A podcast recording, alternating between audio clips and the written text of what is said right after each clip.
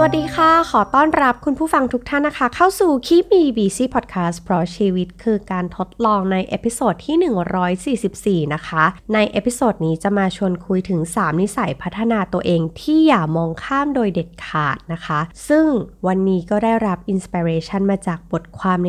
Medium นะคะ ที่ชื่อว่า Three Self Improvement Habits That Are Too Good to Ignore เขียนโดยคุณแจรี่ rumors นะคะสามนิสัยนั้นจะเป็นอะไรบ้างนะคะ นิสัยแรกกันเลยก็คือการที่เราเป็นคน proactive ค่ะ ถ้าแปลภาษาอังกฤษเป็นไทยเนาะง่าย ๆ ก็คือคนที่มีพฤติกรรมเชิงรุก เจ้าคนที่มีพฤติกรรมเชิงรุกก็คือคนที่จะไม่ปล่อยให้ชีวิตของตัวเองอะไหลไปตามสิ่งแวดล้อมรอบๆตัวเท่านั้น แต่เขาเหล่านั้นเนี่ยจะสร้างมันขึ้นมา ให้เป็นอย่างที่เขาต้องการนะคะ คนที่มีพฤติกรรมเชิงรุกก็จะมี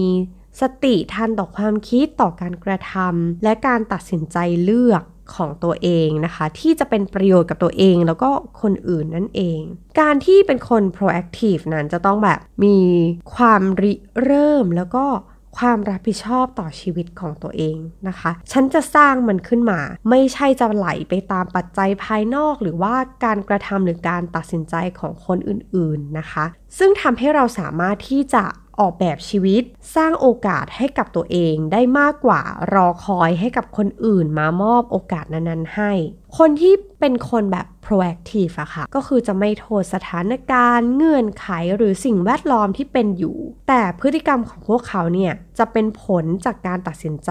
จากการที่เขาเลือกเอง สร้างเอง ตัดสินใจที่จะเดินมาทางนี้เองนะคะ พูดง่ายๆก็คือว่าคนที่เป็นคนแบบ proactive เนี่ยก็คือนายของตัวเองแหละ เป็นเจ้าของการกระทำการตัดสินใจ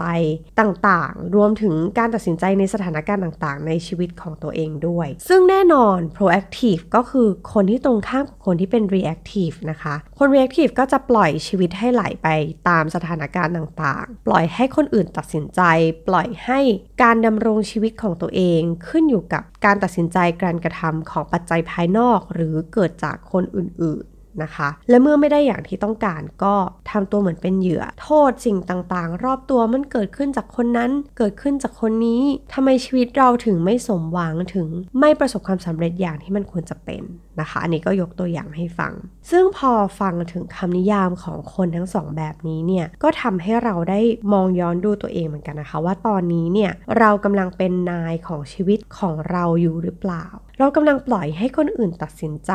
แทนตัวเราเองอยู่หรือเปล่า เราใช้ชีวิตแบบปล่อยไหล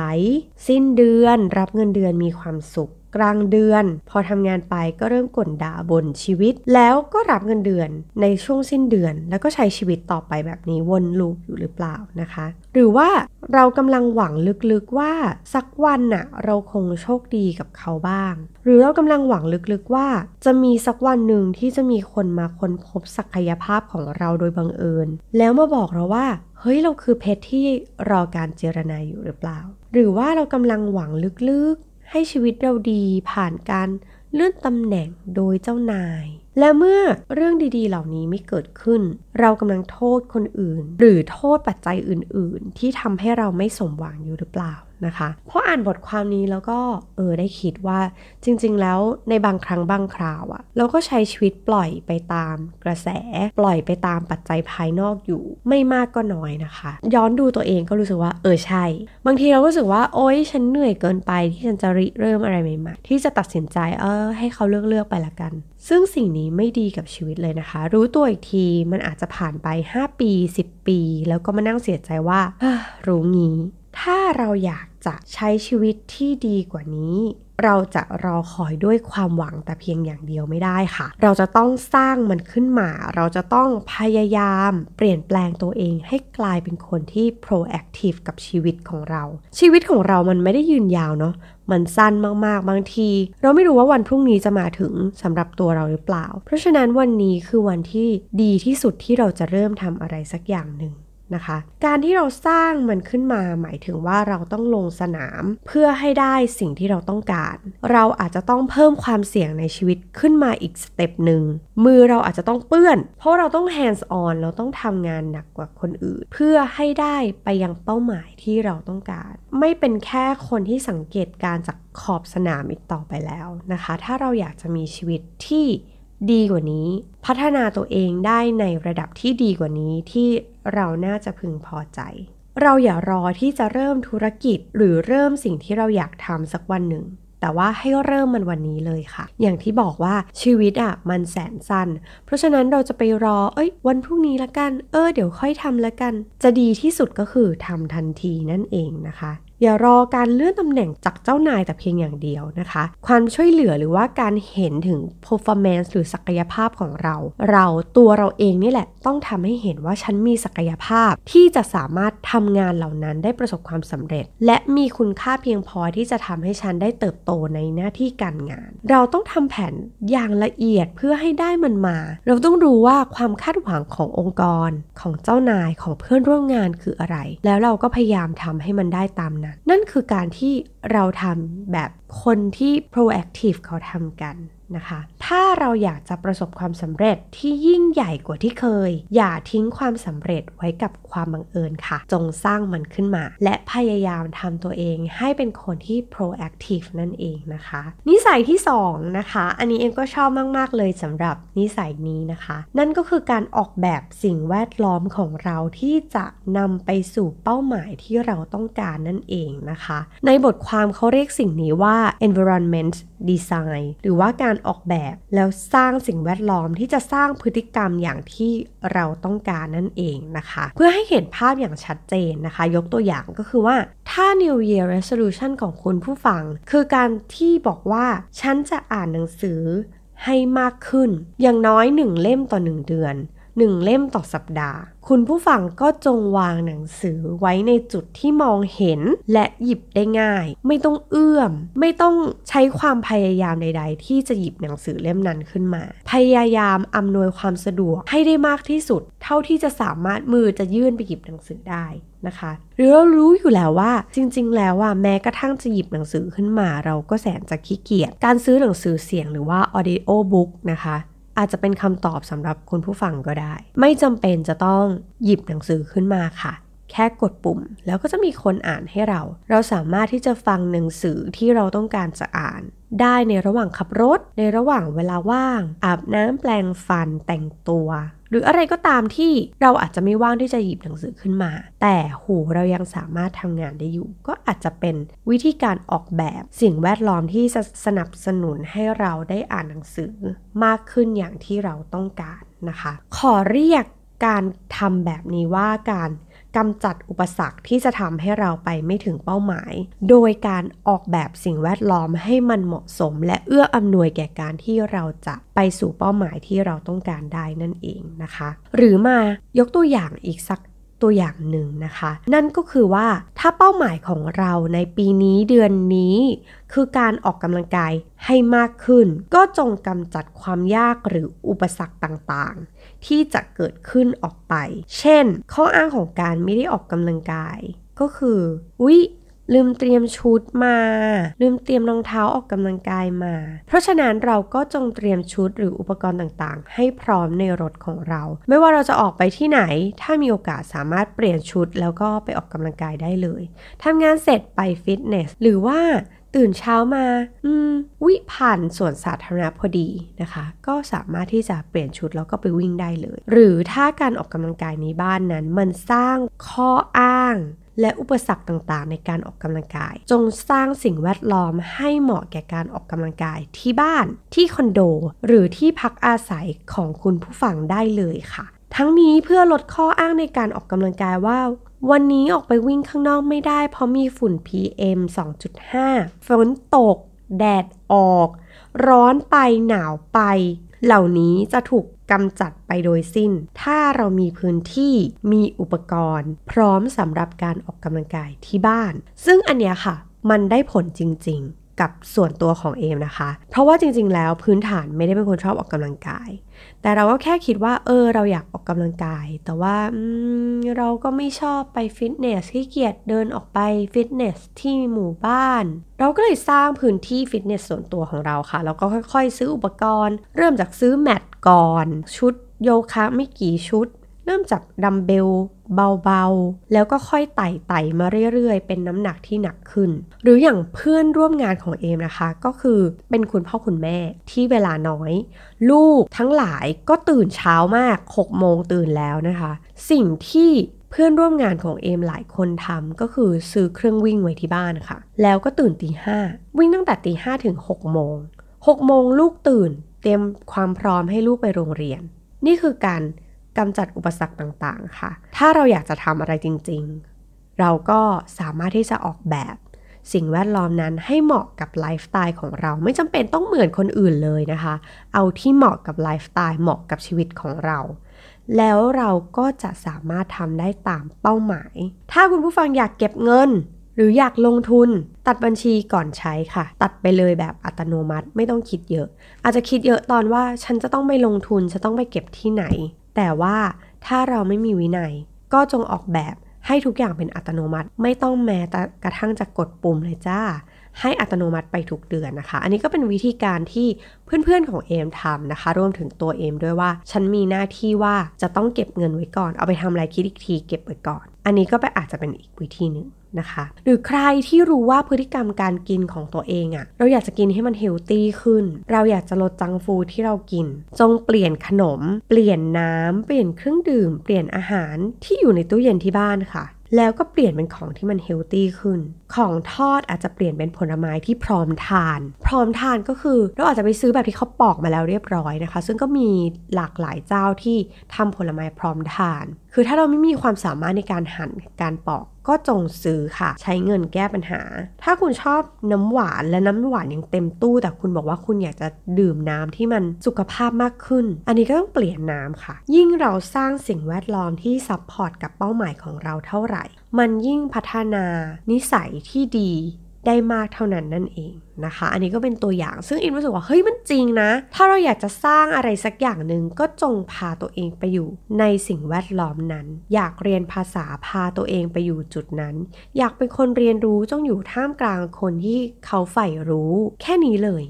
ง่าย ๆ อันนี้คือเคล็ดลับความสำเร็จในหลาย ๆ อย่างในชีวิตที่เอมทำ นะคะ ข้อที่ 3 เปลี่ยนวิธีคิดเกี่ยวกับความล้มเหลวค่ะ แน่นอนความล้มเหลวมันนำมาซึ่งความน่าอับอาย ความเสียใจ ความผิดหวัง ความรู้สึกลบทั้งหลายทั้งปวง ล้วนมากับความล้มเหลวทั้งนั้น อันนี้คือสิ่งที่คนทั่วไปคิด แต่ในมุมกลับกัน ถ้าเรามองอีกมุมหนึ่ง ความล้มเหลวคือกระบวนการเรียนรู้ที่ทำให้เราเติบโต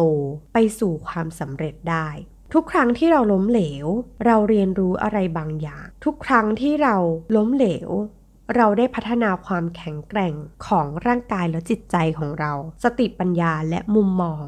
ในมุมใหม่ที่เราไม่เคยเห็น ยิ่งเรากลัวความล้มเหลวเท่าไหร่ จะยิ่งทำให้เราอะขังตัวเองในคอมฟอร์ทโซนของตัวเองมากขึ้นเท่านั้นนะคะ คุณผู้ฟังลองสังเกตตัวเองดูว่าเฮ้ยครั้งหนึ่งถ้าเราเคยขับรถ แล้วเราดันไปชนกำแพงบ้าน ความรู้สึกนั้นอะ มันจะยังอยู่ในใจของเรา เฮ้ยเรากลัวจะชนอีก เราไม่กล้าที่จะไปนั่งหลังพวงมาลัย เพราะว่าเรากลัวว่าเราจะไปเกิดอุบัติเหตุที่ไหนอีกทำให้เราแบบล้มเลิกที่จะไม่ขับรถอีกต่อไปละ ฉันยอมนั่งรถสาธารณะต่อไปก็ได้ เพราะฉันไม่อยากจะล้มเหลวอีกแล้ว ฉันไม่อยากเกิดอุบัติเหตุแบบนี้อีกแล้ว หรือว่าไม่อยากให้มีความรู้สึกนี้เกิดขึ้นกับเราอีกแล้วลักษณะนี้คล้ายๆกันนะคะ เราก็เลยขังตัวเองอยู่ไว้กับว่าฉันขับรถไม่ได้ แล้วฉันก็เลือกที่จะนั่งขนส่งสาธารณะต่อไป แต่เมื่อเป้าหมายชีวิตของเราอะมันสูงขึ้น มันหมายถึงว่าเรามีความเสี่ยงที่จะต้องเสี่ยงให้มากขึ้น แล้วเราต้องพาตัวเองออกจาก comfort zone ของตัวเองให้ไกลขึ้น แต่ว่าต้องบอกก่อนว่าไม่ใช่กระโจนออกมาจาก comfort zone ทันทีทันใดนะ เราอาจจะค่อยๆออกจาก comfort zone ของตัวเองทีละนิดทีละนิด ถ้าเรากลัวที่จะ ขับรถหลังจากที่เกิดเฉี่ยวชนขึ้นมาก่อนหน้านี้ เราอาจจะต้องมีสติมากขึ้น ทุกครั้งที่อยู่หลังพวงมาลัยเราจะต้องมีสติบอกตัวเองว่าเราต้องมีสมาธิ และต้องคอยดูหน้าดูหลังมองกระจกตลอดเวลา รวมถึงมีสติว่าอันนี้คันเร่ง อันนี้คือเบรกหรือว่าหาคนมาสร้างความมั่นใจให้กับเรา เช่น ไปเรียนเพิ่ม ไปหาเพื่อน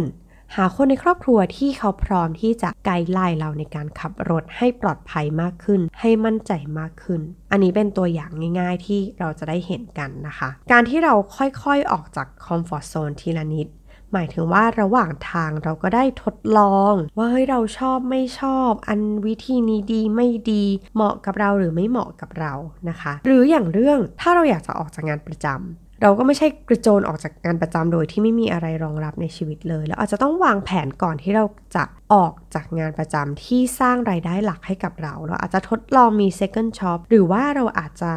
ทดลองว่าสิ่งที่เราชอบ สิ่งที่เราถนัดมันสามารถที่จะทำเงิน เลี้ยงดูตัวเอง เลี้ยงดูครอบครัว และสามารถดูแลนี่สิ่งที่เรา มีอยู่ได้หรือเปล่านั่นเองนะคะ แล้วก็ค่อยๆออกมาตัดสินใจว่าเราพร้อมแล้วแหละ ที่จะรับความเสี่ยงนี้จากการที่ออกจากงานประจำที่เป็นรายได้หลักของเรา แต่ใด ๆ ก็คือในทุกๆ ความล้มเหลว บรรจุเมล็ดพันธุ์แห่งความสำเร็จอยู่เงียบ ๆ ในตัวเราค่ะ ทุกความล้มเหลวคือโอกาสที่ได้เรียนรู้บทเรียนที่มีค่าทำให้เราฉลาดขึ้น เป็นเราที่ดีขึ้นกว่าเมื่อวานนี้ ทุกครั้งที่ล้ม ทำให้เรามีโอกาสที่ได้เติบโต เมื่อเราล้มแล้วลุกได้ สิ่งที่เราได้มากกว่านั้นคือความภาคภูมิใจในตัวเอง ทุกปัญหาฝึกความสามารถในการแก้ปัญหาของเราให้ดีขึ้น เสริมสร้างความคิดสร้างสารรค์ที่จะทำให้งานของเราดีขึ้นทำให้สิ่งนั้นดีขึ้น และไม่กลับไปซ้ำรอยเดิม ทุกๆ อุปสรรคที่เราเจอในชีวิต มอบโอกาสที่แสนพิเศษที่ทำให้เราดีขึ้นในทุกๆ ครั้ง ในแบบของเราเองนะคะ สิ่งที่อยากบอกคุณผู้ฟังก็คือว่า อยากให้เปิดโอกาสให้กับชีวิตของเราอีกสักครั้งหนึ่ง ตอนนี้เราอาจจะท้อแท้เราอาจจะสิ้นหวัง เราอาจจะไม่มีความสุข เราอาจจะยังไม่มีความมั่นใจ แต่ให้ลองถามว่าอะไรคือ challenge หรือว่าความท้าทายที่เราอยากจะก้าวข้าม หรือเราอยากจะเอาชนะบ้าง มันมีสิ่งไหนที่เราทำแล้วเราจะรู้สึก ภาคภูมิใจมากเลยถ้าเราสามารถเอาชนะได้ อาจจะเป็นเรื่องเล็กๆ น้อยๆ ในทุกๆวัน เช่นอาตื่นเช้าขึ้นการเข้านอนเร็วขึ้น การได้ออกกำลังกาย การกินอาหารที่มีประโยชน์มากขึ้น การได้สร้างความสัมพันธ์กับคนใหม่ๆ ที่เราไม่เคยรู้จัก เรื่องอะไรก็ได้ที่เราอยากจะก้าวข้ามความกลัว ความไม่กล้า และที่ผ่านๆมาอะไรที่ทำให้คุณผู้ฟังแข็งแกร่งขึ้น ชาญฉลาดมากขึ้น หรือมีความสามารถมากขึ้นบ้างอันนี้ให้ลองถามตัวเองนะคะว่าจริงๆ แล้วชีวิตของเรามันไม่ได้เรียบง่าย มันไม่ได้สวยงามโรยด้วยกลีบกุหลาบมา ก่อนหน้านี้แล้วมันไม่ใช่เฉพาะแค่ช่วงนี้หรอก แต่นั่นแหละสิ่งที่ผ่านผ่านมา สิ่งที่ยากลำบาก สิ่งที่เป็นอุปสรรคความล้มเหลวต่างๆ มันทำให้เราเป็นเราอย่างในทุกวันนี้นะคะ จงภูมิใจในตัวเองว่า เราก้าวข้ามผ่านมาได้หลายอุปสรรคแล้ว แล้วก็อุปสรรคที่กำลังเจออยู่หรือว่าความล้มเหลวที่เจออยู่นั้นก็เป็นแค่ อุปสรรคอีกอันนึงที่เราต้องก้าวข้ามผ่านมันนั่นเองนะคะ ก็หวังว่า 3 นิสัยนี้นะคะ จะทำให้เปิดโลกเหมือนกันนะคะ อันที่ 1 คือการที่เราไม่ปล่อยไหล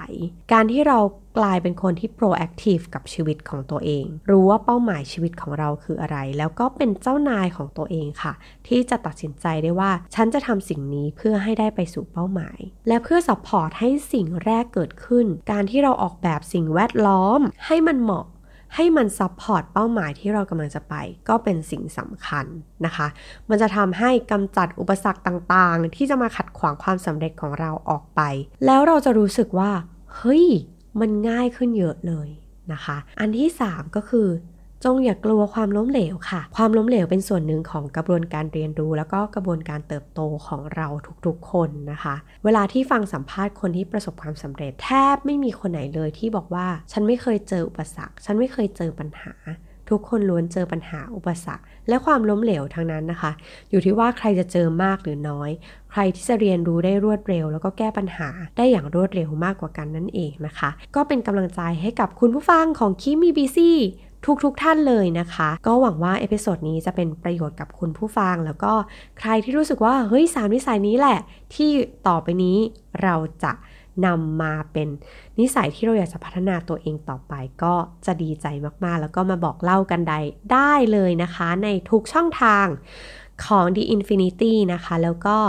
หรือจะมาพูดคุยกันนะคะใน Facebook Page ของคิมีบีซีได้โดยตรงก็ได้เช่นเดียวกันค่ะ ขอบคุณสำหรับการติดตามนะคะ ตลอดมาสวัสดีค่ะ